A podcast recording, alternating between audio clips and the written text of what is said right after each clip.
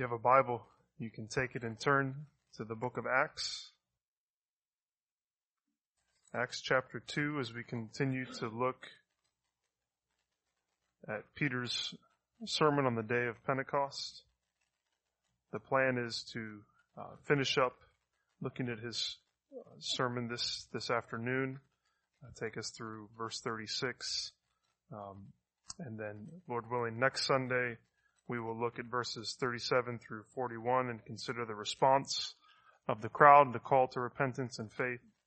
And then the following week, verses 42 through 47, that great summary of what was happening there in the early church. So that's the, uh, the plan going forward. That'll take us right up to Easter and we'll take a break from Acts for Easter and consider the, the resurrection, though that is a, a bulk of what we'll be thinking about, um, this afternoon. But Acts 2, verses 22 through 36. Despite having virtually zero experience with any of the sports that were represented, our family enjoyed watching the Winter Olympics. We have never been on a bobsled or a luge or a ski jumper and probably never will, but it was still fun to watch. And whenever I watch the Olympics, whether it's summer or winter, I'm struck by how long and hard you can work at something only to have it disappear in a moment. Um, watching people where a, a slight wrong move can mean one hundredth of a second, which could mean you don't get onto the podium as you expected. Or in sprints where if you false start, is it once or twice? I'm not sure, but if you just do it too much, you don't even get to run the race that you've been training for for at least four years. Or maybe in these downhill races, missing one gate means you are completely disqualified from the race. And in all of these situations, what a, what a person has worked for for years to achieve seems to fall through their fingers in a split second. And as I think about that, I think that to the eyes of the disciples, when Jesus died, it probably felt a lot like that that all that he and they had seemed to be working for and towards over the past three plus years was gone just in a moment, it felt like. They had invested their entire lives in following Jesus, believing that he truly was this long awaited Messiah. They had, they had suffered many things to see this dream become a reality. They had left friends, they had left family, they had left comfort to walk with Christ. They were fully devoted to following Jesus because of who they believed him to be. But then, in what seemed like to them probably a matter of seconds, Jesus is being laid in a tomb. And right alongside him, all of their hopes and dreams had died. As we've noted with our, our Lenten candles, the crucifixion makes it appear to our eyes as if Jesus has been snuffed out that God had tried in some way to provide a way of salvation, but the hands of sinful man thwarted his plan. How can a dead Jesus be the Savior of the world? How can someone who's been crucified by Rome be a king? I often turn to this, but I was thinking about how the Jesus Storybook Bible puts it. After the death of, of Jesus, it describes the scene well. Sally Lloyd Jones writes, Jesus' friends gently carried Jesus. They laid Jesus in a new tomb carved out of rock. How could Jesus die? What had gone wrong? What did it mean? They didn't know anything anymore, except they did know their hearts were breaking. That's the end of Jesus, the leaders said. But just to be sure, they sent strong soldiers to guard the tomb. They hauled a huge stone in front of the door to the tomb so that no one could get in or out. As we read the crucifixion, as we looked at it last week, it all seems like a, a tragic, irreversible ending to everything that Jesus had done.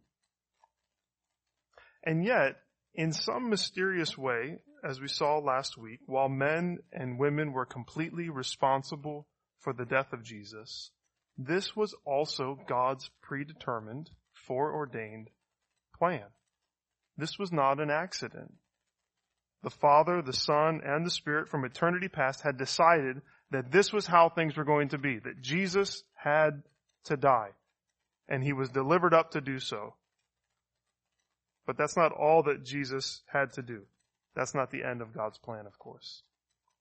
Here in Acts 2, Peter shows us all that happened in the life of Jesus and how that points not to the defeat of Jesus, but to the exaltation of Jesus as Lord and Christ. Not to the, the thwarting of, of God's plan, but to the fulfillment of God's plan. Last week we saw that Jesus was attested. He was, he was proven to be the Messiah by, by God through his works, through his wonders, through his signs that he did. He was attested. Then he was crucified crucified through the hands of wicked and lawless men. And he was also delivered up, delivered up according to God's perfect plan. So those three things, attested, crucified, delivered up, we're going to add today that he was raised up and he was exalted. And all of these things drive us to the main thrust of Peter's sermon, which is namely this, as we said last week, that Jesus is both Lord and Christ. That's what Peter is announcing. He says to the crowd, God has declared, God has announced through everything that happened in the life of Jesus that the one that you crucified, he is the Messiah. He is the Savior. He is the Christ. And also he is the Lord. He is God himself. And therefore he is the Lord and the Master over all. It was true when Peter said it. It's true today by showing who Jesus was and is. Peter called his hearers that day and he calls us as we read his sermon to ask, have I come to acknowledge Jesus as Lord in Christ? We'll see this clearly. This is what he's calling the people to, especially in the response of the crowd next week. But it's not too early to start contemplating and asking in our own hearts, is Jesus my only hope? And life and death? Is he the only one that can save me from my sin and, and my rebellion against God? And do I see that he also needs to be my Lord, the one who rules over and directs my entire life? I find it interesting that even in this first Christian sermon, we find that the call is to make Jesus both Lord and Christ. To not simply receive the gift of forgiveness, but to submit to Jesus' rule and reign over us. Jesus is Lord and Christ. He is King and Savior. All that God has done through Jesus attests to that. So would you argue with God? Would you say that that's not true about Jesus? Would we live in a way that argues with that? Would we, would we live in a way that denies what God has proclaimed? That Jesus is King and that Jesus is Christ. Well, let's read Acts 2 and we'll read verses 22 through 36 and watch as everything that Peter is saying is, is pushing to and crescendos in this announcement of verse 36 that God has declared that Jesus is both Lord and Christ. Acts 2 beginning in verse 22, Peter says, Men of Israel, hear these words. Jesus of Nazareth, a man attested to you by God with mighty works and wonders and signs that God did through him in your midst, as you yourselves know. This Jesus, delivered up according to the definite plan and foreknowledge of God, you crucified and killed by the hands of lawless men. God raised him up, loosing the pangs of death, because it was not possible for him to be held by it. For David says concerning him, I saw the Lord always before me, for he is at my right hand that I may not be shaken. Therefore my heart was glad and my tongue rejoiced. My flesh also will dwell in hope, for you will not abandon my soul to Hades, or let your Holy One see corruption. You have made known to me the paths of life. You will make me full of gladness with your presence. Brothers, I may say to you with confidence about the patriarch David that he both died and was buried, and his tomb is with us to this day. Being therefore a prophet, and knowing that God has sworn with an oath to him that he would set one of his descendants on his throne, he foresaw and spoke about the resurrection of the Christ, that he was not abandoned to Hades, nor did his flesh see corruption. This Jesus God raised up, and of that we all are witnesses. Being therefore exalted at the right hand of God, and having received from the Father the promise of the Holy Spirit, he has poured out this, that you yourselves are seeing and hearing. For David did not ascend into heaven, into the heavens, but he himself says, the Lord said to my Lord, sit at my right hand until I make your enemies your footstool. Let all the house of Israel therefore know for certain that God has made him both Lord and Christ, this Jesus whom you crucified. Jesus is both Lord and Christ. How do we know that? Because in addition to being, him being attested, crucified, and delivered up, we find that he was raised up. He was raised up. We see this in verses 24 all the way through verse 32. Jesus was raised up. What a wonderful sentence verse 24 is. God raised him up, loosing the pangs of death, because it was not possible for him to be held by it. What a rich statement that Peter makes. It begins with, with God's action. God raised Jesus up. Though God had delivered him up into the hands of sinful men who crucified him, Jesus rose from the dead. And he rose from the dead not simply as one whose old body was resuscitated, not like Lazarus, but Jesus is the first man to be resurrected to a new and glorified body. And we're told that God did this. And we actually know that it's not just the Father, but actually the Father, the Son, and the Holy Spirit who are all working together in the miracle of the resurrection. We see it here that God did it.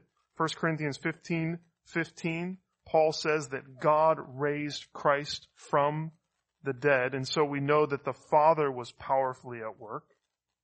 But Jesus also says this in John 10, 17 to 18. He says, For this reason the Father loves me, because I lay down my life. So he's delivered up, but Jesus is also laying down his life. I lay down my life that I may take it up again.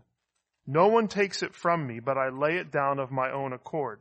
Then listen to this. I have authority to lay it down, and I have authority to take it up again. This charge I have received from my Father. Jesus himself is a part of the miracle of the resurrection. And then regarding the Spirit, Paul says in 1 Timothy, 1 Timothy 3.16 that Jesus was vindicated by the Spirit. And then Peter, in 1 Peter 3.18, says that Jesus was put to death in the body, but made alive by the Spirit.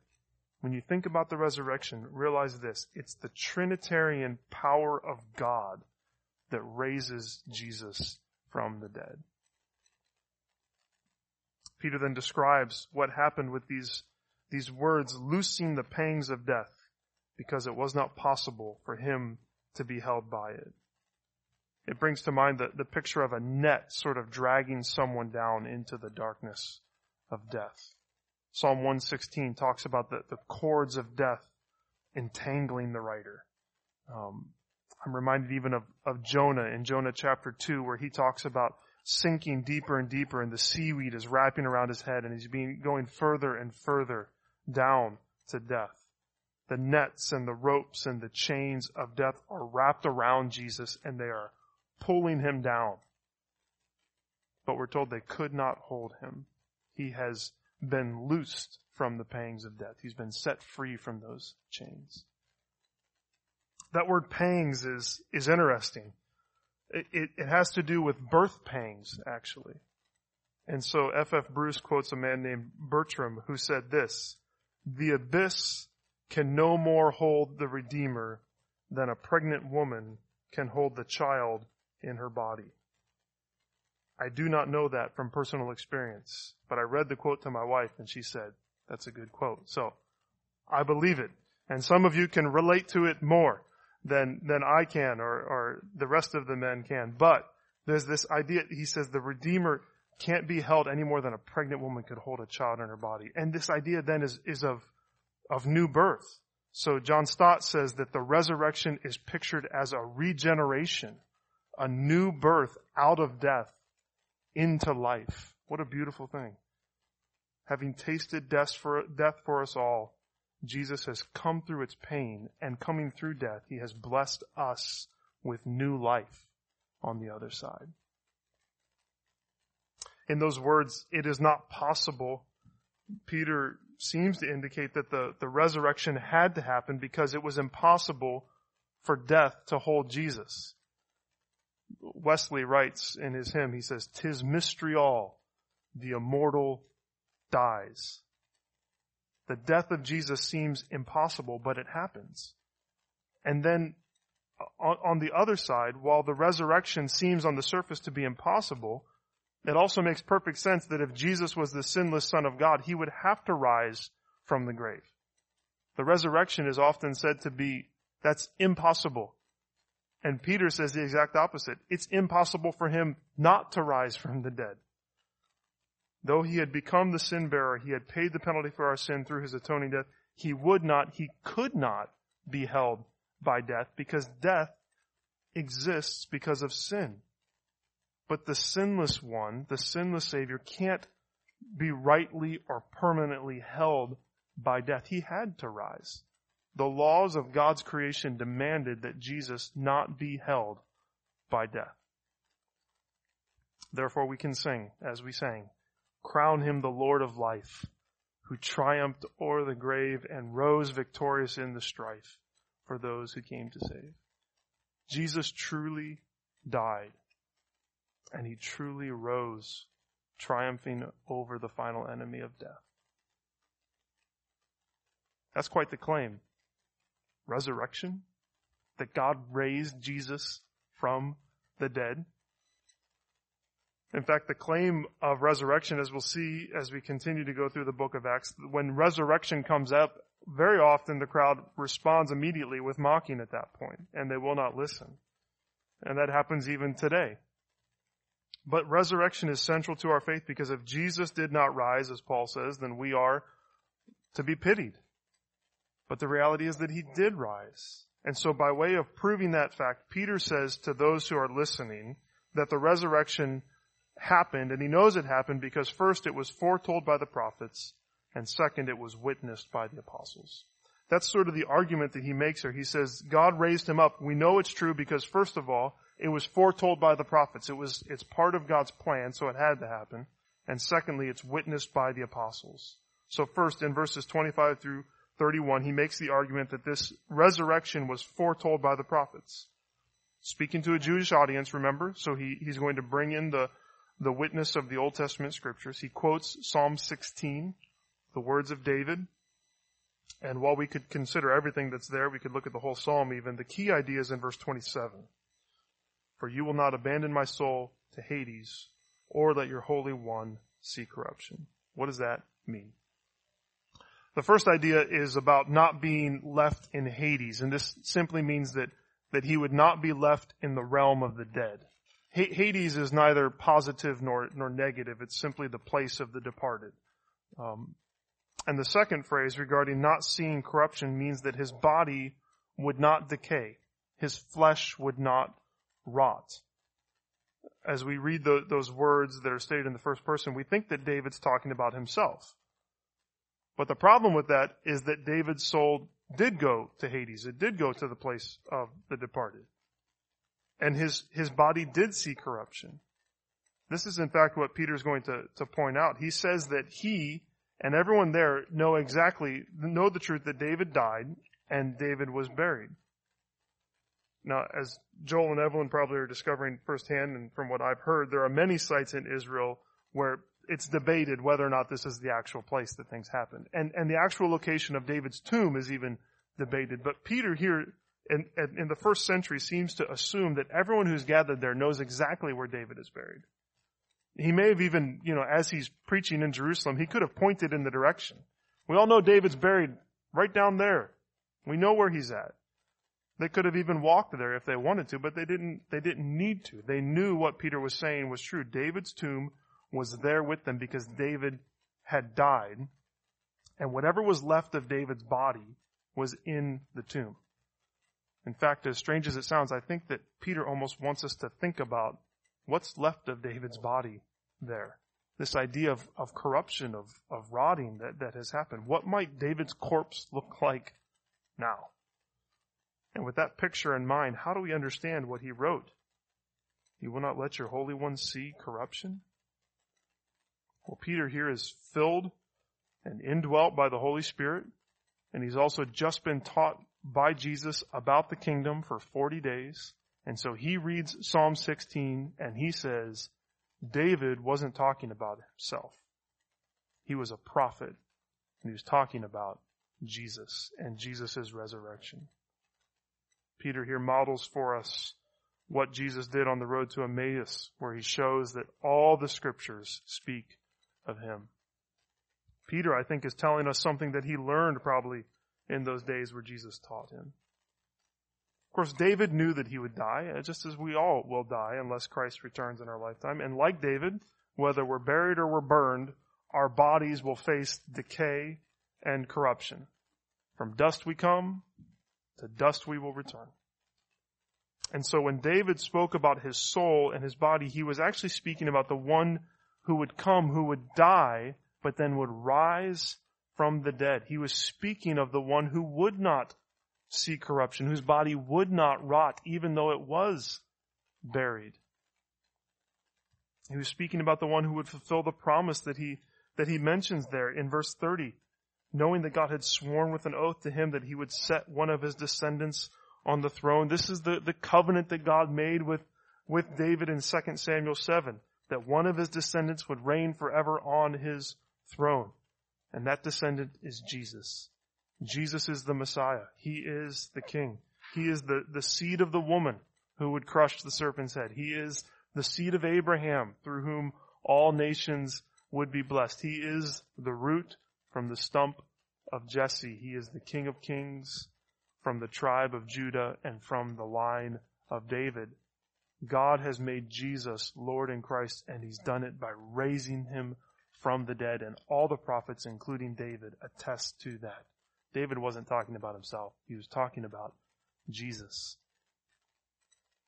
So we know that he's resurrected because it was foretold by the prophets, but also because it was witnessed by the apostles. Verse 32, we're told again that God raised Jesus up, but then the phrase is added, and of that we all are witnesses. These 120 disciples, the, the 12 apostles stood forth as people who had seen Jesus alive. They had seen him risen from the dead. And they were not witnesses of some unseen reality. This was not a resurrection in their hearts. But they were ready to stake their lives on the testimony, testimony that they saw and they touched and they heard and they smelled the risen Jesus. And they watched him eat fish and they talked to him for all these days. They were eyewitnesses of his bodily resurrection. So Peter says to us, and I say to you, brothers and sisters, friends, God raised Jesus from the dead. He died, but it was impossible for death to hold him. The, this resurrection was foretold by David. It was witnessed to by the apostles and the disciples, and this resurrection announces now as it did the day that Peter preached this sermon, that Jesus is Lord and Christ because he has raised, been raised from the dead. Of course, if he's been raised from the dead, then where is he now? I think we could ask that question today, but surely they would have asked that question. Peter's saying, Jesus died, but he's been raised from the dead. And if I'm in the crowd, I will say, well, then why are you the one preaching? Where is he? Let, let's hear from Jesus. Peter goes on then to explain that he was resurrected, but he also has been and now is exalted. He is exalted. Verse 33, being therefore exalted at the right hand of God. Jesus is not there preaching instead of Peter because Jesus has been exalted to the Father's right hand. Peter doesn't mention it, but we know from chapter 1 that they, they were witnesses of this miracle too. They saw Jesus ascend into the heavens. They heard the voice of these angels who told them that just as he had gone into heaven, so too he would return. They saw this. They were witnesses. And again, the prophets witnessed to this exaltation. Peter draws out another prophecy from David from Psalm 110, which is the most often quoted Old Testament passage in the New Testament. Um, he talks about uh, even even Jesus himself quotes this passage to show the Pharisees and the religious leaders that David knew that someone greater than him was coming, of, of one who was David's Lord. That's why it says the Lord said to my Lord. He knew about one who would come and who would sit at the right hand of, of God's power and whose enemies would all be defeated. And as with Psalm 16, Peter again says, this didn't happen to David. David didn't ascend into heaven. David did not fulfill this prophecy. But Jesus, ten days earlier, did. He ascended. He was and he is exalted. Jesus was exalted. The disciples witnessed it, witnessed it, and David prophesied that it would happen. But now Peter comes full circle and he says that this, the pouring out of the Spirit, remember that's what started this whole issue is everyone's walking around speaking in different tongues and the power of the Spirit's coming upon them. He says now that the pouring out of the Spirit that they are witnessing is actually evidence that Jesus has been exalted. How do we know Jesus has been exalted? Because of the pouring out of the Spirit.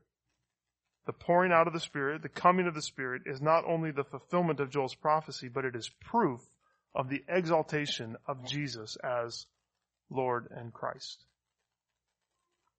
Queen Elizabeth II. She succeeded the throne in uh, the throne of England on February 6th, 1952. This was after the death of her father, King George VI.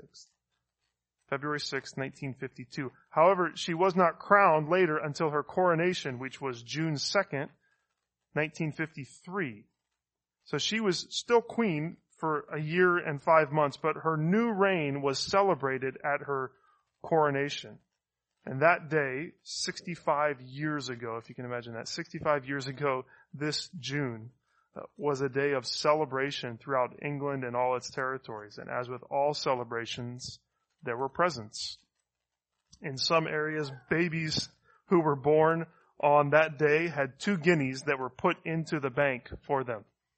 Um, throughout the United Kingdom, children up to the age of 11 received a coronation mug and a tin full of chocolates. Uh, older children could receive a mug or a glass, a Bible, a spoon, or a brooch. And women who were 65 years and older and men who were 75 years of age and older were given a canister that had a half pound of tea in it. Because coronation day is a day of celebration. And when you celebrate, you give gifts. On the day that Jesus rose from the dead, he was exalted as the king over death. He certainly was also king from eternity past, but in another sense, the day of Pentecost was coronation day.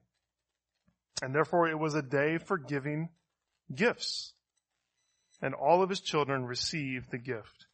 They received what he was pouring out. Not mugs and not chocolates and not tea, but they received the fullness of the Spirit poured out on them.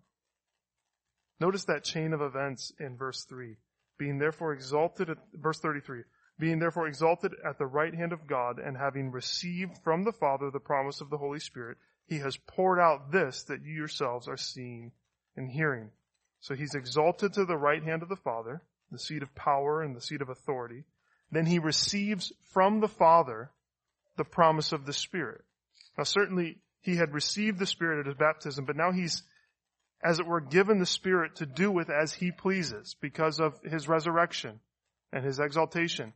And having been given the Spirit by the Father, he takes the Spirit and pours it out on his children. We speak about Pentecost as the, the coming of the Spirit. I use that word. But remember that Acts is about all that Jesus continued to do and teach, right? So we should also note that it is in fact Jesus who is giving the Spirit. Jesus who is pouring out the Spirit on all flesh. This is a work of Christ on our behalf. The Spirit is sent by Christ And in doing this, he shows that he has been exalted. Here's a summary from Sinclair Ferguson of what I'm trying to say. He, the sending of the Spirit, he says, is, quote, is the visible manifestation of a coronation. The events of the day of Pentecost are the public expression of the hidden reality that Christ has been exalted as the Lord of glory and that his messianic request for the Spirit, made as mediator on our behalf, has been granted. Ferguson goes on to say that the coming of the Spirit is therefore the evidence of the enthronement of Christ, just as the resurrection is the evidence of the efficacy of the death of Christ as atonement. Ferguson, and we could talk about this more as we sit around the tables and eat, but Ferguson then concludes that Pentecost is not something that we should expect to be repeated. The Spirit's power surely is, is the same, but the uniqueness of this event was as unique as any coronation. It's as unique as Christ's resurrection. Queen Elizabeth will not have another coronation, and neither will Jesus.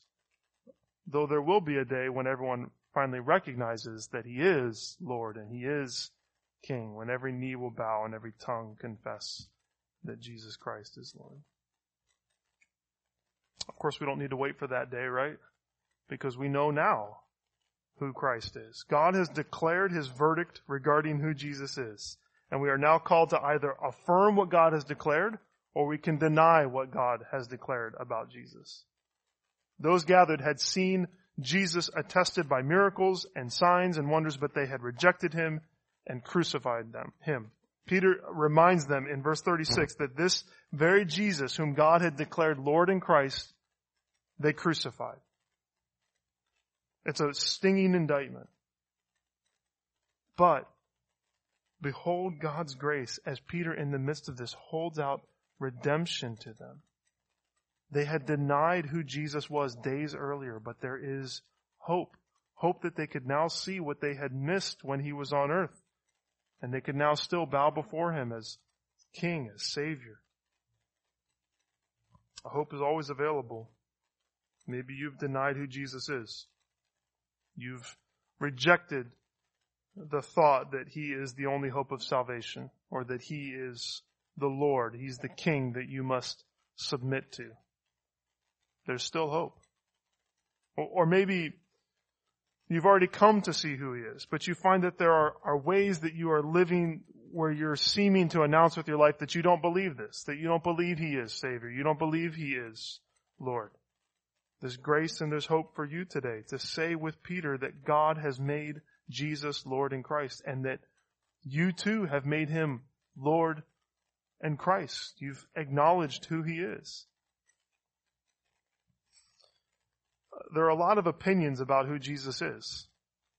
Many declarations about him. Everyone wants to have Jesus in their camp and say who he was. Maybe he's a great moral teacher. He's a prophet of, of some kind. Maybe he's just some man who lived and was killed by Rome. Maybe some people say he never really lived at all. There are countless thoughts, countless opinions about Jesus. But what we find in Acts chapter 2 is Peter, through the inspiration of the Holy Spirit, tells us what God thinks about Jesus. Peter tells us what God has declared about Jesus through his, his life, his death, his resurrection, and his exaltation. And what God declares about Jesus, what God says about Jesus is, He is Lord. He is equal with the Father. He is the true Son of God. He is ruler over all.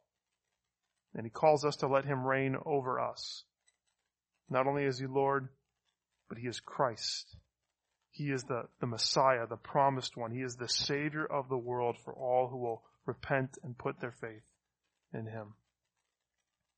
As we'll see, His salvation doesn't come through our righteous deeds, but it comes through faith in who Jesus is and what he has done. He is the Savior and he saves we who have no hope of ever saving ourselves. This Peter's sermon says to us that through his attestation, his crucifixion, his being delivered up, his being raised up, his exaltation. Through all these clear evidence, God says of Jesus, He is Lord and He is Christ. So I would ask you some questions to close. Would you argue with God's verdict about who Jesus is? Would you reject the clear declaration of the God of the universe about his son's identity? If you would, think about the pride and the audacity to do that. To see what God has said about who Jesus is and to say, that's wrong. Would you choose rather to quiet him? Would you choose as those in that day did to crucify him? Or will you bow before him as your Savior and as your Lord?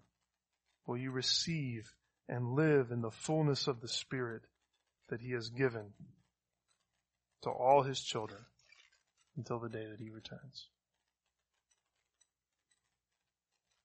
Let all the house of Israel know. Let everyone here know. Let all the world know, therefore, for certain, that God has made him both Lord and Christ. This is who Jesus is.